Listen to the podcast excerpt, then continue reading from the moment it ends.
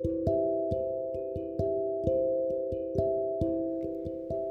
んばんは、漁師場調整士の中村ひとみです。えー、小さな庭のですね、スナップエンドウがちょっとずつ膨らみ、アスパラが顔を出しましたね。えー、本格的にあったかくなっていくんだな、みたいなね。えー、そんな感じです。えー、で、今日、えっ、と、買い物に出たら、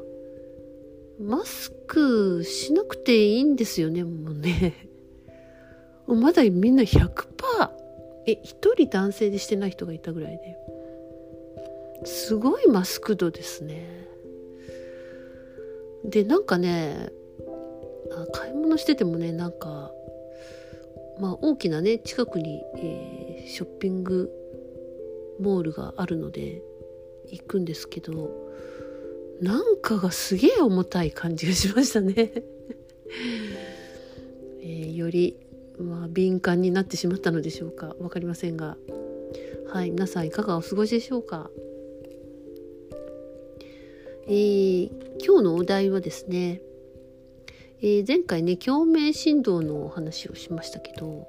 まあ、それと関係があるんですね。えー、親のね親と私たちは非常にまあ子供の時からね生まれた時からずっと一緒にいて、まあ、ずっと家族と一緒にいるじゃないですかそれそうすると、まあ、特に母親ですねその共鳴振動っていうのを、えー、もう無意識ですけどね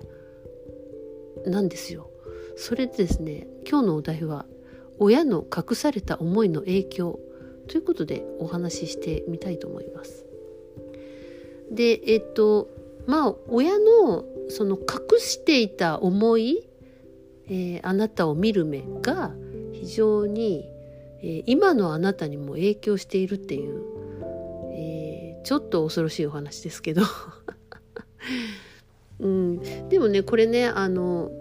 知ってた方がいいと思うんですよね。で知ってて、えー、やたら自分を責めるのをもうやめていってほしいんですよね。えー、じゃないとね本当に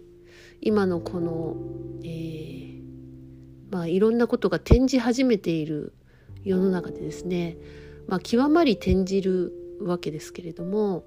まあ、社会でもそういうことが起き、えー、いろんな団体でもね、えー、大丈夫だと思ってたそうではないんだみたいなのとか、えー、まあいろいろ起こってますね。えー、スピリチュアル界もこの人信じてたのにえー、みたいな ことが起きたりとかね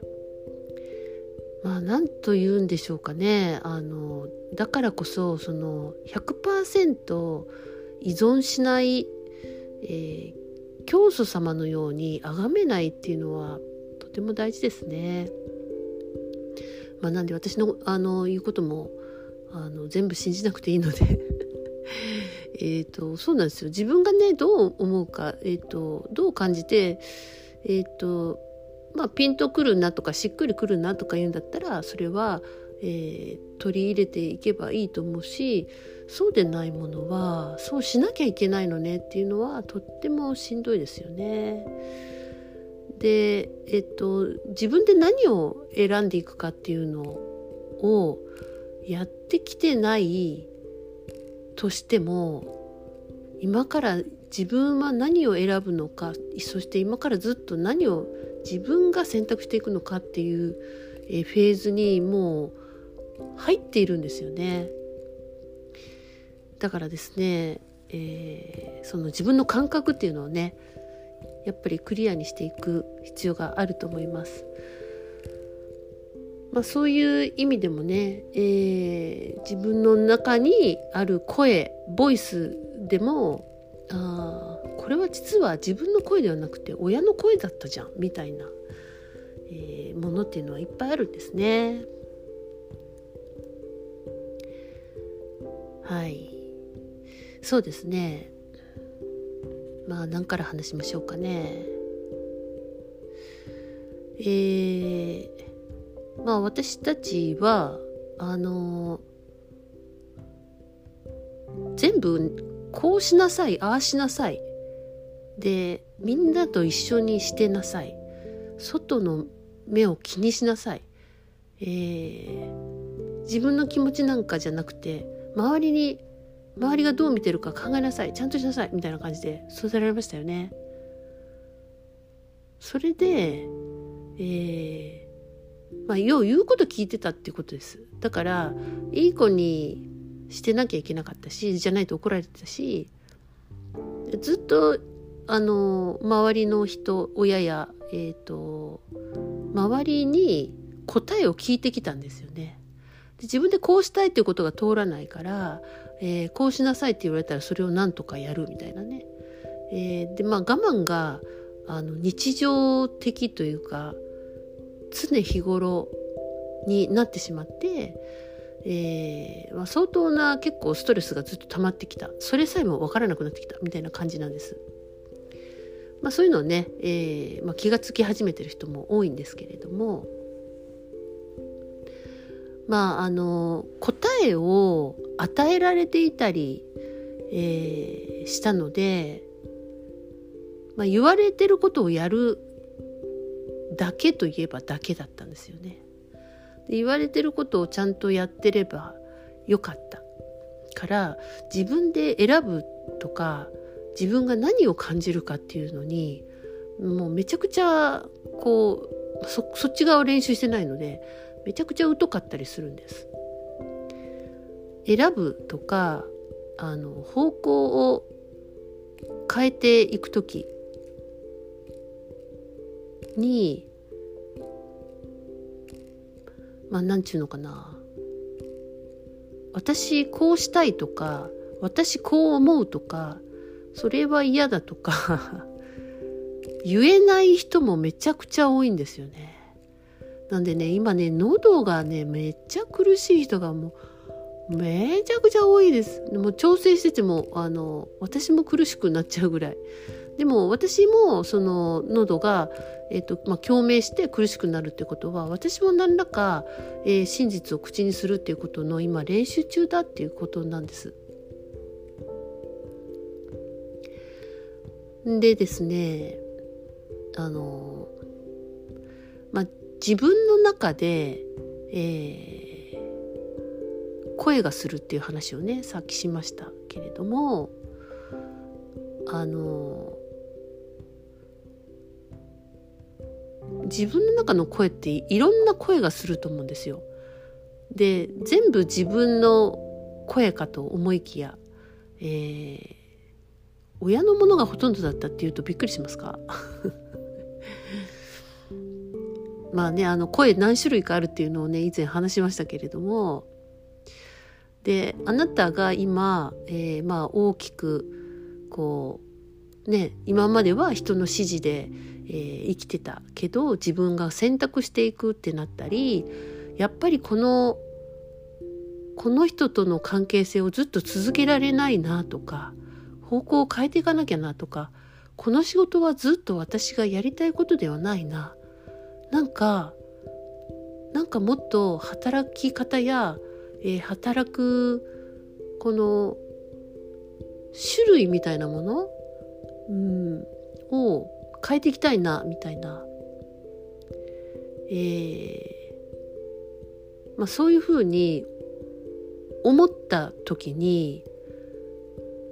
なんかそうしたいんだけどそうできないみたいなのでめちゃくちゃ苦しんでるっていう人も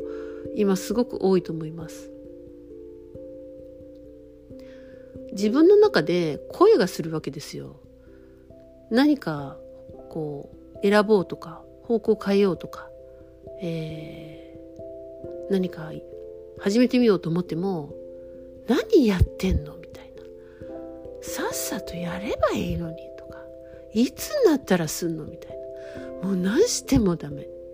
ああもう無理無理とかね容量が悪いとかもっと正しくやれとかちゃんとやれとかやれみたいな。自分の中で声がしませんか？あのなんかそういう声がいっぱいしてくると焦りませんか？でその気持ちばっかり焦って気持ちばっかり焦るんで急激に大きな変化をしなきゃいけないみたいにこう脅迫観念が湧いてきてそれでまた余計焦ったり怒りが湧いたり自分に怒りが湧くんですよね。いつになったらやんのみたいなね。でもすっごい自暴自棄になったりとか自己否定が強まったりとか、えー、いうことこれ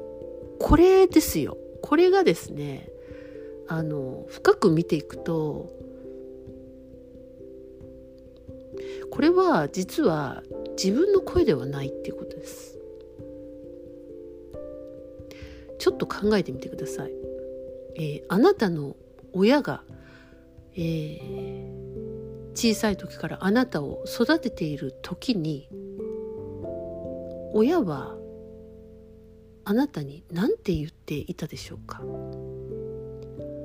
言わないにしろ言わなくても何と思っていたでしょうか？もうちゃんとやってとかいつやるのさっさとしてとかもう何してもダメ下手くそとかねもう無理無理とか容量が悪いわねこの子はとか大丈夫かしらとかね。まあそういうふうにあの親は全部を口に出さないにしろそういうふうにあなたを見ていたとしたらそういう親と同じ振動数になっているわけですよ子供っていうのは。もう親と全く同じような、えー、振動数を真似て生きるんですね。ということはその振動数は記憶しようとかって思ってなくてももう無意識にもう体に細胞の、えー、細胞の至るところまで共鳴振動してるってことなんです。私たちは体が、えー、血液がまあ7割ぐらい血液って言いますよね、えー、そ水なんですね。なんで水というのは、えーまあ、例えばあの水の中に、えー、一緒に入って例えばじゃあその波が来たら、えー、隣にいるお母さんがその波に揺さぶられてたら自分も揺さぶられるじゃないですか。でその外側の波もそうだし自分の内側のもう水という振動水なのでお母さんの振動数がわかるわけです。だからそれを子供はそのえー、お母さんが例えばじゃあ怒ったとしても、えー、お母さんが何を言っているのかどういう意識なのかを子供はずっとお母さんの顔を見ながらなんどういう意識なんだろうっていうのをちっちゃい頃は見るんですね。そんで親の意識と振動数を見てるんです。でその振動数を真似ようとするんですね。そうやって、えー、生きようとするんです。というのも親は一応今、えー、あなたを育てている段階で生きていてそのこの世で生きた人の成功者の一人なんですね。だからやっぱ子供はその全身全霊でそれを、えー、愛を持って尊敬を持って真似るわけです。だけど親のその隠された思いですね。もうほんとこの子何やってんのかなみたいな。敗ばっかりすんのよねとかねあのいつまでもやらないのよねとかねこういうもの？こういうものも全部あの共鳴して保持してるってことです。だから、えーと、この今時代が大きく、えー、物質の時代から心の時代に変わり、えー、依存から自立への時代に変わる時にそのなんかしようと思ってもこういうものが出てくるんですよね。あぶり出されたようにだから余計動かないみたいなことになっている。でこの親が、えー、言わないにしろ持ってた思いっていうのは怖いじゃないですかなんか、えー、隠された秘密の思いっていうのをオカルトと言います。だから親の中にオカルトな思いがいっぱいあったってことなんです。でそれが怖くてしょうがないんですね。で大人になってもこれが怖くてしょうがないってことなんですだから自分の中に、えー、非常にたくさん、えー、親の価値観親のその時のこう育て、えー、てた時に感じていたこと例えばですね、えー、あなたがなんかあのちょっと遊んでて怪我したとしますよね。そうするともうそれはお母さんにとってはパニックなわけですよ。でえっ、と怪我をさせてしまったっていうその自分の罪悪感になってしまうんですね。病気になったとか元気がないとかねそういうのも全部親がその罪悪感になるわけです。成績が悪いとかも。そう子供が成績が悪いっていうのは親の罪悪感だったんですね。だからその,、えー、その罪悪感親の罪悪感とか、えー、まあ無価値観みたいなね本当にできないから価値がないみたいなねそういうものも振動数としてあなたの中に保持されているっていうことなんです。怖くないですか？だから、えーと、自分の中にもそういうオカルト的な思いがあるっていうことなんです。で、えー、今、えー、皆さんが、えー、いい年齢になり、えー、子供を育てるってなったらやっぱり同じように育ってしまうんですね。えー、でそれをまたね責めないでくださいね。あのだからこれが先祖から続いてる負の連鎖連鎖です。連鎖？連鎖。連鎖なんですよ。だから本当にもうあなたのところで終わ終わらせるぐらいなね、えー、感覚が必要なんじゃないかなと。あの一人ですねえっ、ー、とお母さんがなんか相談に来たことがあってですねでその息子がいて小学生、えー、まだ3年生ぐらいだったかな。でそのお母さんはですね言うわけですよ。息子が本当にもう学校に行かないしもう本当にあの子はなんかしでかすって。でなんか絶対やらかすんじゃないかやらかすんじゃないかって言ってもう心配で心配でしょうがないんですっていうわけです。でえー、なんか悪いこともしてしまうんじゃないかしてしまうんじゃないかというふうに心配だ心配だって言ってるんですね。でお母さんねずっと日記書いてるんですよ日記を。今日はこうでああでこうでああで息子がこうでああでこうで先生からこう言われてああでこうでみたいな、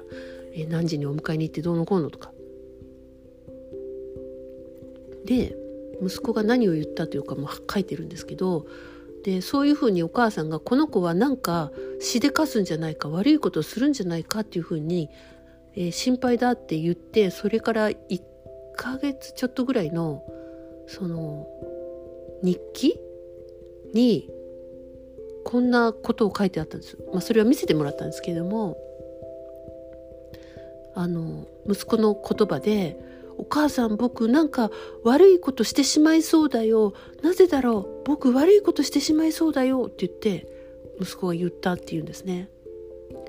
だからそれは何を表しているかっていうとお母さんの心配が、えー、本当にあの隠れた思いですよ。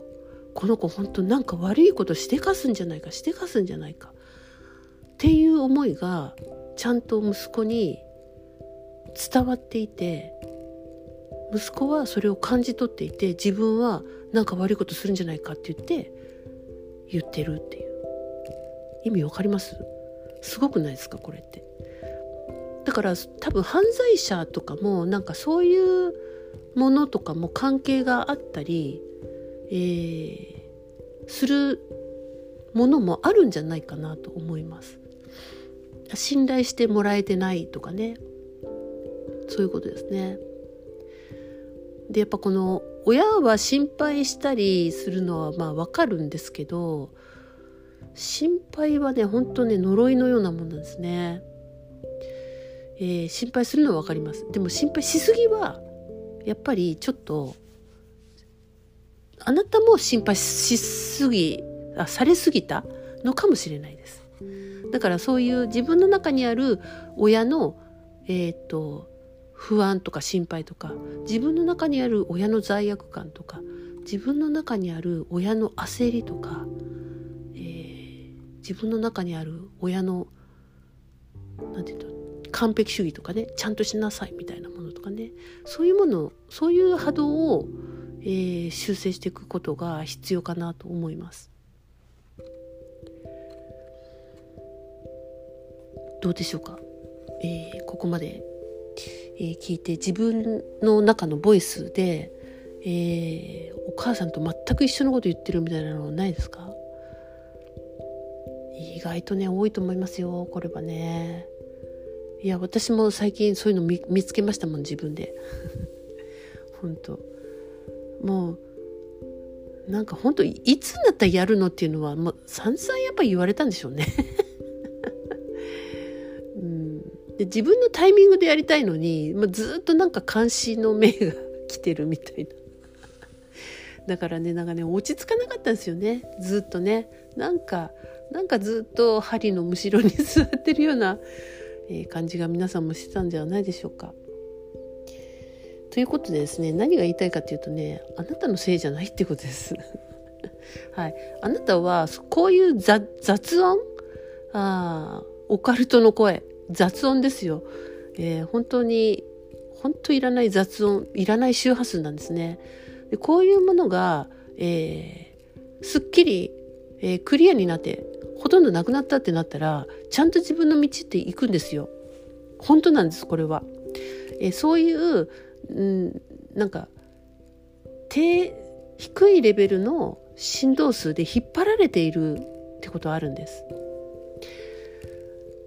まあ、あの全部をこれのせいにするわけじゃないしあの親を恨みなさいってわけじゃないけどでも怒りが湧いてきたとしたらそれはあ怒り湧くよなぐらいな感じで、えー、やっぱ怒ってもらっても大丈夫です。はい、いやそれはそうだと思います。一回怒った方があのいい場合もありますしね。はい、なんでまあ自分の怒りを認めつつもでもやっぱり子どもたちに、えー、引き継いでなるべく行きたくないっていう思いがあるんだったらまず本当あなた自身が、えー、振動数を、えー、変えていく波動を軽やかにしていくっていうのがね大切かなと。はいということです。えー、ねもうこれねもういい中高年になっても親の声が頭の中でするって怖くないですか？まあね本当にまあここをね、えー、突き抜けていきましょうよ皆さんで。応援していますので。はい。どうぞまたいらしてください。ということでおしまいです。おやすみなさい。ごきげんよう。